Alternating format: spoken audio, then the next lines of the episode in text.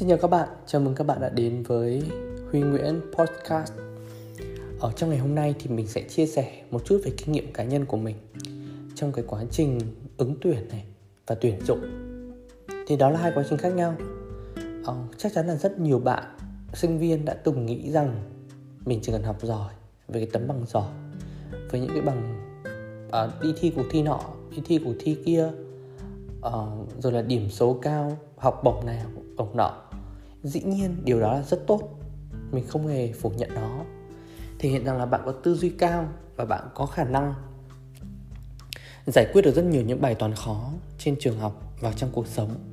Và chắc chắn là uh, chứng thực thì mình đã nhìn thấy rất là nhiều những bạn giỏi từ cấp 3 lên đến đại học và đến bây giờ họ kiếm được rất nhiều tiền.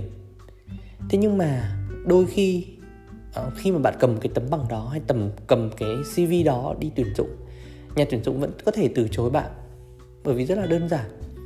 Nếu như bạn ứng tuyển vào vị trí thực tập sinh, thì ít nhất bạn phải cho người ta thấy được là bạn có tiềm năng phát triển sau khi được thực tập ở đây, có tiềm năng đóng góp cho họ, có khả năng xây dựng những cái công việc ở cái vị trí bạn ứng tuyển, thì họ bạn mới được làm thực tập sinh. Nếu như bạn, trong cv của bạn ghi là kinh nghiệm bằng không còn nếu như bạn ứng tuyển vào những vị trí như kiểu chuyên viên hay nhân viên chính thức thì tất cả những cái điểm số bạn học khoa nào trường nào thì thực sự không quan trọng. Bởi vì mình là những người ở trong cái đội ngũ mà à, tuyển tuyển dụng ở cái vị trí đang thiếu ở cái công ty mình đi chẳng hạn. Thì à, khi mà trong cái cái cái nhóm của mình đang thiếu người thì bọn mình tìm kiếm bọn mình thực sự là xem cv của các bạn ạ. Bọn mình không có quan trọng đến là bạn học trường nào dĩ nhiên là nếu như mà phải cầm hai cái người lên có cái chất lượng tương tự như nhau thì mình sẽ đôi khi sẽ lựa chọn bằng cách là phỏng vấn để cảm thấy là có phù hợp hay không chứ không có xem uh, bạn học trường nào khoa nào hay là điểm số của bạn làm gì hết. Điều đó không quan trọng hay là cũng chẳng xem cái cuộc thi của bạn đã được cái giải gì đâu nó không quá quan trọng đâu. Bởi vì mình thì mình cũng không tin quá nhiều những cuộc thi. Mặc dù là hồi sinh viên cũng có đặt những cái mục tiêu là năm ba, đi thi rất là nhiều những cuộc thi để CV cho đẹp. Thì lúc đó cũng đi thi rất là nhiều những cuộc thi ở các trường đại học khác nhau tổ chức. Thì cũng có giải, viết vào CV cũng ngon, cũng đẹp. Thế nhưng mà đến bây giờ khi mà mình là người tuyển dụng, mình lại không khen cái vấn đề đấy nữa. Bởi vì thực tế là muốn tuyển chuyên viên hay những người mà có thể đi làm ngay thì phải dựa vào kinh nghiệm của họ. Họ đã làm được cái gì? Họ đã làm được ở đâu, kinh nghiệm của họ ra sao. Và quan trọng hơn hết đó là những sản phẩm mà họ đã làm. Thì sẽ có những bạn sẽ có những cái file để ghi lại những cái sản phẩm thiết kế rất là đẹp. Hoặc có một cái link folder tại đó mà mình có thể nhìn thấy được những cái sản phẩm mà các bạn đã làm. Có thể chia thành những cái topic khác nhau, là những sản phẩm như này, ảnh này, những sản phẩm về video đối với những cái cái ngành của bọn mình. Hoặc là những cái bài viết hay những cái link báo, vân vân. Thì thể hiện rằng là à bạn đấy đã làm được những cái sản phẩm như thế này tương tự như thế này. Thì thông qua đó thì người ta cảm thấy yên tâm người ta hình dung được một cái nào đó hình dung ra một bức tranh nào đó hình dung ra được à tuyển dụng bạn này về thì bạn ấy sẽ làm được những sản phẩm như thế này. Có thể là chưa phù hợp với công ty nhưng có thể phát triển và uh, biến hóa nó phù hợp với cả công ty. Đó.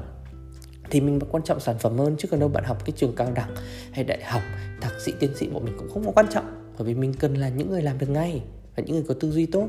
Và sau khi xem được những cái sản phẩm của bạn, những thứ mà bạn đã làm được trên CV thì dĩ nhiên là tin được một phần. Bởi vì mình đã trải qua rất là nhiều những bạn thánh nổ.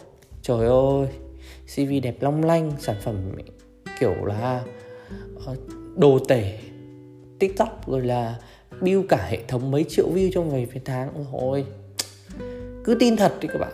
Nhưng đến khi để mà chốt hạ được thì phải là ở phỏng vấn nhưng mà thôi, lại gặp những cái con cầu diễn, những cái bạn thánh diễn luôn. Có khả năng biến diễn xuất sắc luôn. Phỏng vấn đôi khi chúng ta vẫn chỉ được được đến mức độ 70% thôi. Xem sản phẩm 50 nhá. Phỏng vấn xong thì thêm được khoảng 20 đến 25% nữa là 70 đến 75% thôi.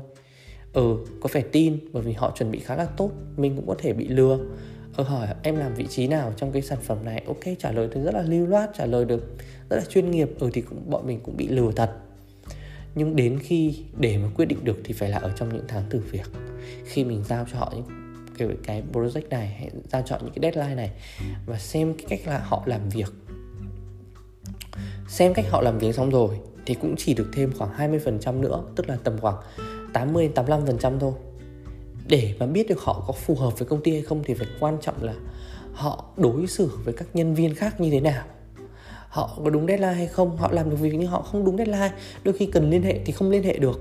Gọi điện dăm hơi, dăm lần không được thì ai mà chịu được? Một người giỏi nhưng mà liên hệ đến ba, bốn lần không thể liên hệ được. Vậy thì điện thoại họ làm gì? Họ xử lý những công việc gấp, không được hoặc mất tích thì rõ ràng rất là khó chịu đúng không ạ? Và làm cho ảnh hưởng đến cả một cái dây chuyển sản xuất khác, ảnh hưởng đến cả một team. Sếp hỏi ờ em ơi, xử lý công việc nào? Thì mình dĩ nhiên là mình phải hỏi, gọi điện cho cái bạn đấy để xem ờ bạn đang xử lý như nào? Không liên lạc được. Đôi khi cuộc họp hẹn 10 giờ họp, có leader, có sếp, bạn ấy không xuất hiện. Ủa? Vậy thì phải làm sao? Thì chắc chắn là người ta sẽ bị đánh giá rất thấp cái khả năng của bạn. Teamwork, khả năng đúng giờ đó, tức là không chỉ những cái thứ bạn ghi trong cv thể hiện được kỹ năng của bạn đâu, mà sản phẩm của bạn nữa này. Hay là những thứ bạn đã làm được này. Cái tiếp theo nữa là phỏng vấn ok này. Cái thứ tiếp theo nữa là bạn thể hiện được khi mà được giao project này. Hay là cái cuối cùng, đó là cái sự hợp tác với các đồng đội khác cái khả năng teamwork. Đó, kỹ năng và cách đối nhân xử thế của bạn là thứ quan trọng hơn cả.